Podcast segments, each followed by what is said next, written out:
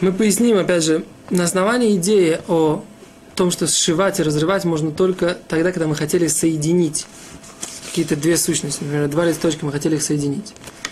Когда мы не хотели их соединять, то нет здесь, в принципе, вопроса с тем, что мы сшили что-то, и теперь мы будем это разрывать.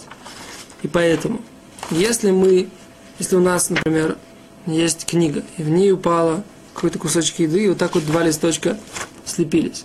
В такой ситуации можно их разорвать в шаббат. Вот так вот это не есть запрет разрывать, поскольку, поскольку это никто не собирался никогда склеивать. В ситуации же, когда, наоборот, у нас были здесь эти, книж, эти листы в книге, но никогда, например, такое бывает, из типографии мы получили книгу, и не все э, страницы одинаково хорошо разрезаны. Здесь остались, вот, например, предположим, здесь осталось место, где книга не разрезана. И мы хотим, так сказать, читать именно здесь, мы берем, разрываем. Запрещено Торы, поскольку тем самым мы получаем результат от этого разрывания. Итак, это все понятно. Когда мы хотели, когда это было соединено и недоразрезано, никогда не было разрезано, то это запрещено. Когда это было уже разрезано и просто случайно соединилось, это можно. И поэтому на основании этого вообще книга, которой слиплись страницы, можно. Книгу, которой, еще раз повторяем, не были дорезаны, страницы нельзя. Точно так же по поводу салфеток, которые не были додорваны, да, то есть они не остались, не, что как бы достаешь, как за одну салфетку тянется несколько. Такое иногда бывает э, в салфетках клинли, по-моему, что-то такое, да.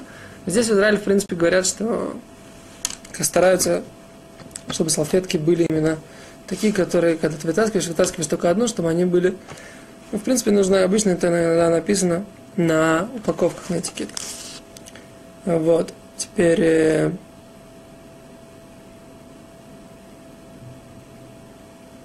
теперь, если у нас... Э, если у нас есть э, титулим, да, в титулиме иногда бывает такая ситуация, титулим это имеется в виду, что по-русски называется памперс, да. А есть памперсы, там есть них несколько вопросов, мы по них поговорим, но иногда бывает, что не только вот эти вот э, ушки, на которые, которые закрывают как бы сам этот памперс на теле у ребенка.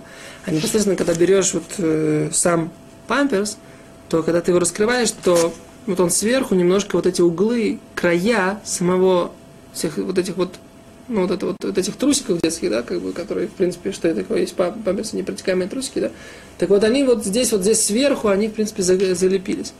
Теперь, авторы этой книги утверждают, что это э, попадает в ситуацию, когда, в принципе, это было разрезано, но что? Ну, за счет того, что нож сильно давил, э, и было это достаточно теплый, этот горячий нож, он как бы это осталось немножко скрепленным. Они говорят, что нет в этом никакой проблемы, это раскрыть, поскольку, никто никогда не собирался их склеивать и в этом склеенном состоянии оставлять эти памперсы.